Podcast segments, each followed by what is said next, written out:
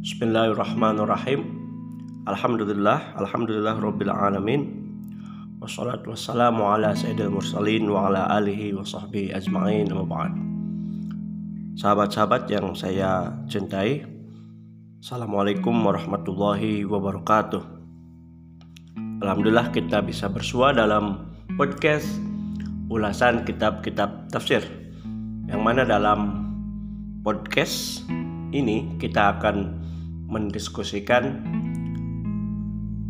penafsiran-penafsiran para ulama yang ditulis dalam kitab-kitab uh, tafsir Mu'tabarah uh, yang membahas uh, ayat-ayat Al-Qur'an secara sistematis dan tentunya mereka merupakan ulama-ulama otoritatif yang bisa kita menjadi yang bisa kita jadikan rujukan dalam memahami Islam dalam hal ini melalui uh, sumber utamanya yaitu Al-Quranul Karim.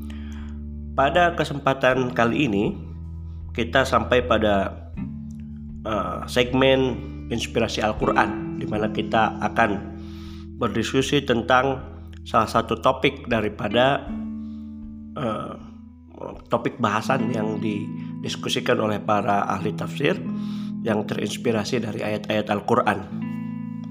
Baik, uh, Topik kali ini adalah uh, terinspirasi dari uh, penolakan kaum Nabi Nuh alaihissalam terhadap uh, dakwah yang disampaikan oleh uh, oleh Nabi Nuh alaihissalam. Dan tentunya bukan hanya penolakan yang dilakukan oleh kaum Nabi Nuh, tapi kaum-kaum yang lainnya yang menjadi objek dakwah dari para nabi dan rasul itu juga apa namanya sering kali melakukan resistensi.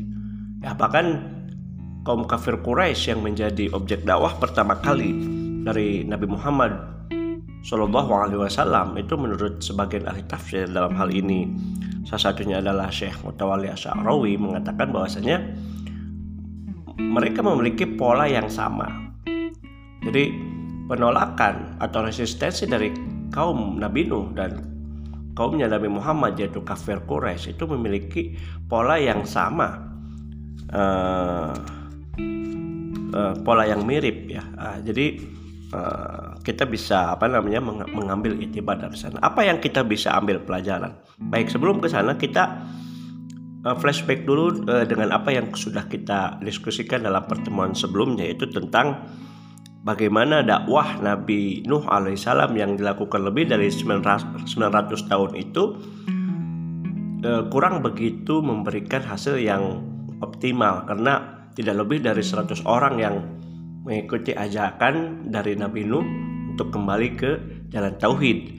Yang mana kita tahu bahwasanya kaum Nabi Nuh itu sebelumnya berjalan dalam uh, keyakinan tauhid karena yang memang yang dibawa oleh Nabi Adam alaihissalam dan menurut para ulama pada waktu itu adalah pertama kali umat manusia anak Nabi Adam itu melakukan penyimpangan daripada ajaran agama tauhid. Jadi dulu itu ada eh, apa namanya orang-orang saleh yang meninggal lalu dibuat monumen berupa patung. Pada awalnya patung tersebut adalah untuk eh, menghormati mereka untuk senantiasa mengenang mereka tapi pada fase selanjutnya dari uh, perjalanan kaum ini itu berubah menjad menjadikan mereka sesembahan. Nah, Nabi Nuh alaihissalam itu diutus oleh Allah swt untuk apa? Untuk mengembalikan kaum mereka, untuk mengembalikan kaum ini supaya kembali ke jalan tauhid. Nah, penolakan yang dilakukan oleh kaum Nabi Nuh ini uh, apa mencapai pada titik yang sangat parah. Nah, resistensi mereka itu sudah pada level yang sangat parah yaitu bukan hanya menolak saja, tetapi mereka sama sekali tidak mau mendengarkan apa yang disampaikan oleh Rasul dalam Al-Qur'an dikatakan apa? Ja'alu asabi'ahum fi adanihim wastaghshaw thiyabahum. Jadi mereka itu menutup telinga mereka. Ya, supaya apa? Tidak mau mendengarkan sama sekali. Dan tidak hanya itu wasdagsau Mereka menutup kepala mereka dengan apa? Dengan baju mereka supaya tidak bisa melihat Nabi Nuh. Sehingga tidak bisa tidak apa? Tidak mendengarkan apa yang disampaikan oleh Nabi Nuh. Bahkan pada level terakhir wasoru wastakbaru istikbar. Mereka menolak dan menyombongkan terhadap kebenaran. Jadi bagaimana mungkin mereka bisa mendapatkan materi dakwah, bisa mendapatkan hidayah, bisa mendapatkan kebenaran kalau mereka sama sekali tidak mau mendengarkan apa yang disampaikan oleh Nabi Nuh alaihissalam. Nah di sini kita bisa melihat bahwasanya kaum Nabi Nuh ini memiliki apa ya pandangan yang sangat tertutup terhadap kebenaran yang ada di luar mereka sehingga hilanglah kesempatan bagi mereka untuk apa? Untuk uh, bisa mendapatkan uh, kebenaran, untuk bisa mendapatkan hidayah, karena mereka uh, telah menutup diri mereka hanya dengan pengetahuan atau hanya dengan keyakinan yang mereka yakini. Saya kira dari kisah dakwah Nabi Nuh alaihissalam yaitu spesifiknya penolakan kaumnya terhadap uh, Nabi Nuh ini kita bisa mengambil pelajaran bahwasanya bersikap tertutup terhadap kebenaran yang ada dalam komunitas kita, yang ada dalam circle kita itu sangat tidak baik.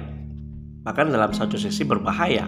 Dalam kasus kaum-kaum Nabi Nuh ini, kaum-kaum uh, kaum Nabi Nuh dan kaum-kaum yang lainnya itu mereka tertutup pintu hidayah, tertutup untuk bisa diselamatkan uh, apa namanya dari uh, dari pemikiran kafir mereka, dari keyakinan menyimpang mereka, karena mereka sama sekali tidak mau mendengarkan apa yang ada dalam di luar komunitas mereka.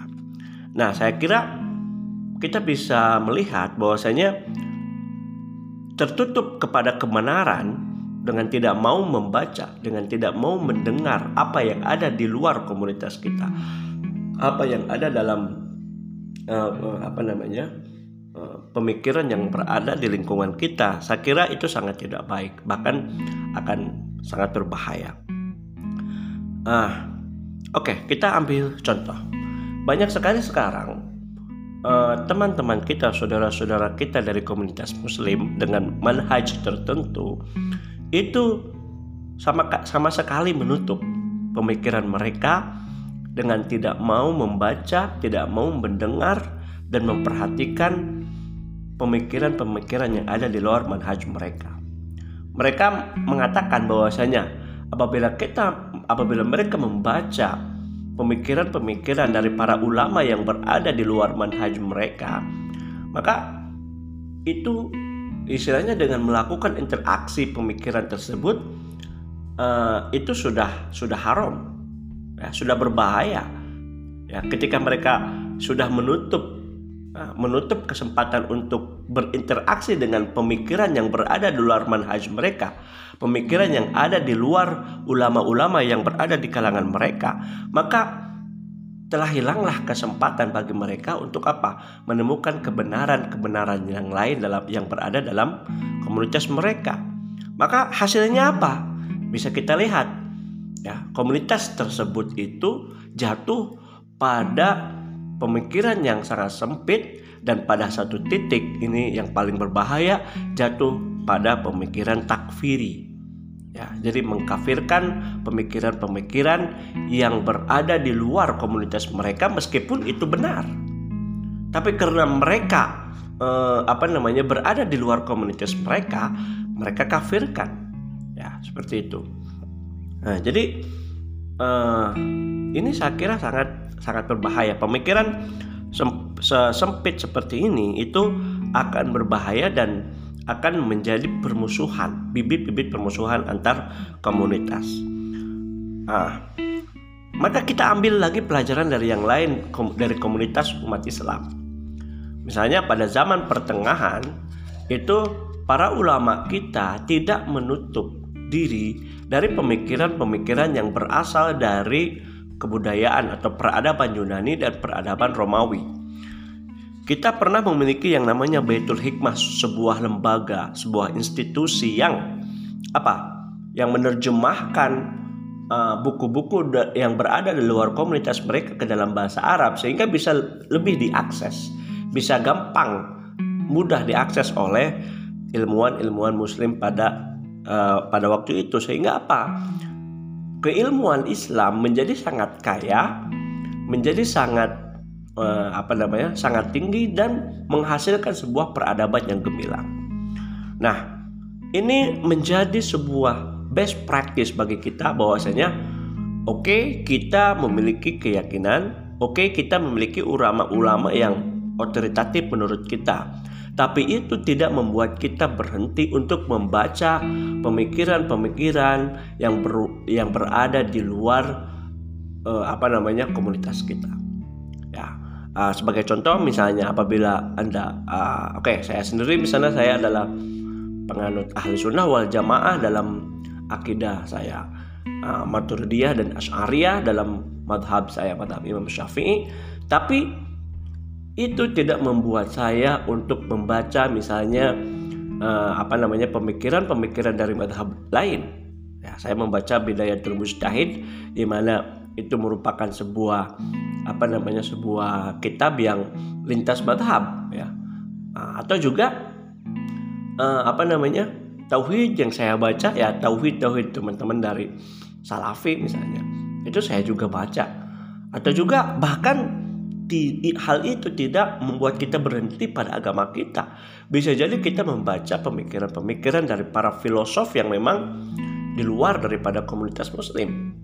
Atau teori-teori sosial yang berada dalam uh, yang yang yang lahir dalam uh, pandangan hidup barat. Kita baca juga.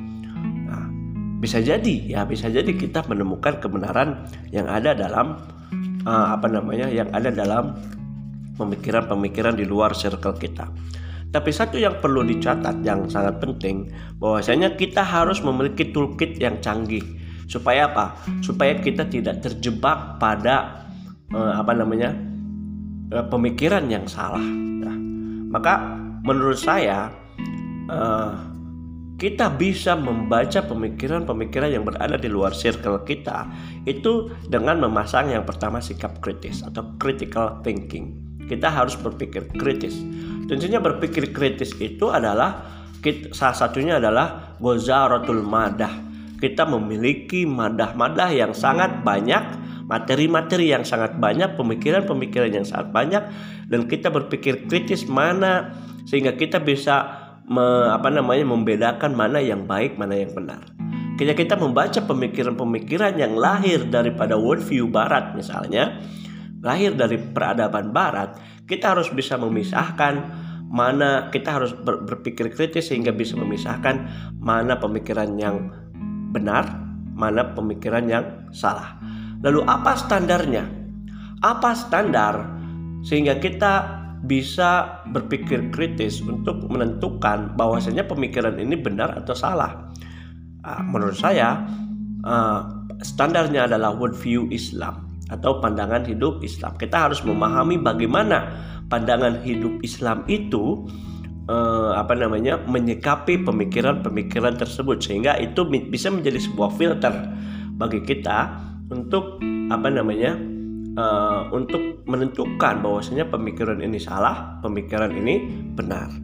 Nah, uh, teman-teman yang uh, saya hormati, maka uh, ini juga selaras dengan apa yang saya temukan misalnya di uh, prinsip atau moto yang yang dimiliki oleh Pondok Modern Darussalam Gontor. Kita tahu um, pesantren ini itu mencoba untuk membuka diri untuk tidak tertutup yang mencoba membuka diri dan tidak tertutup pada uh, salah satu madhab atau uh, istilah istilah populernya di sana berdiri di atas dan untuk semua golongan tentunya golongan-golongan di sini adalah golongan-golongan muktabaroh nah mereka mem memiliki uh, uh, Gontor memiliki moto berbudi tinggi, berbadan sehat, berpengetahuan luas dan berpikiran bebas. Ini menjadi sebuah uh, apa prinsip canggih yang di apa namanya yang diterapkan, yang diajarkan oleh Gontor kepada santri-santrinya.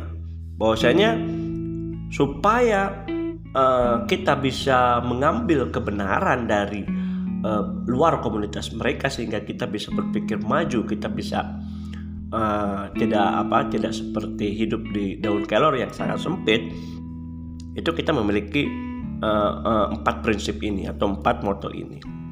Nah, cuman moto ini harus di uh, apa namanya harus disikapi dengan tertib ya, nah, yaitu uh, yang pertama berbudi tinggi ya berbudi tinggi. Jadi al adabu uh, qoblal ilmi atau al adabu fokal ilmi adab itu di atas ilmu. Jadi sebelum kita mencapai pada tahap selanjutnya kita harus memiliki budi tinggi kita harus memiliki akhlakul karimah.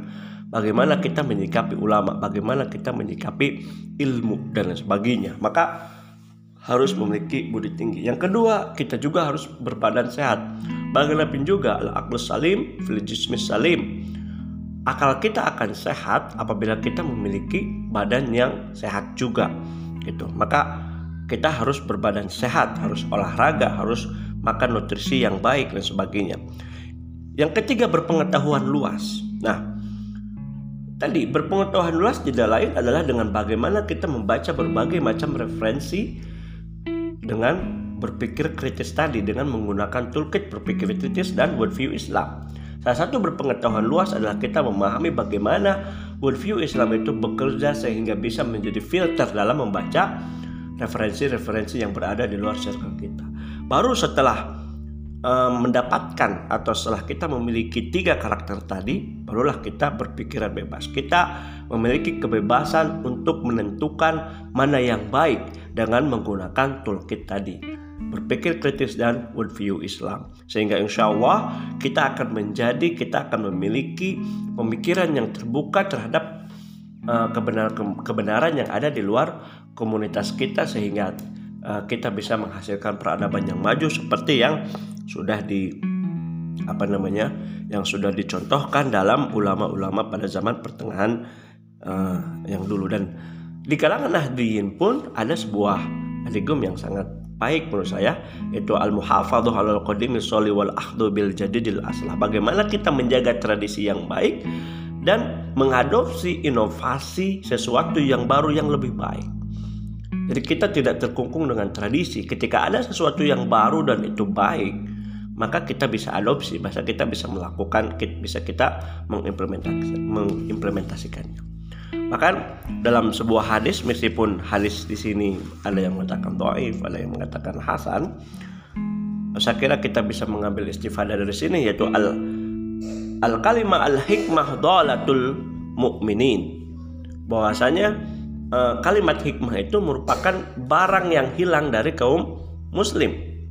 Nah, saya kira kita bisa mengambil istifadah dari hadis ini bahwasanya kita bisa mengambil hikmah dari mana pun berada dari circle di luar kita sehingga apa sehingga insya Allah kita bisa berpikiran terbuka kita bisa mendapatkan kebenaran yang belum pernah kita temukan dalam bacaan kita dalam circle kita dalam ulama-ulama yang kita anggap otoritatif sehingga apa sehingga kita bisa menjadi Eh, memberikan kontribusi bagi apa bagi perkembangan atau uh, usaha kita untuk membangun kembali peradaban Islam. Terima kasih. Uh, mohon maaf apabila kesalahan. Wallahu a'lam. Alafu minkum. Wabillahi taufiq Wassalamualaikum warahmatullahi wabarakatuh.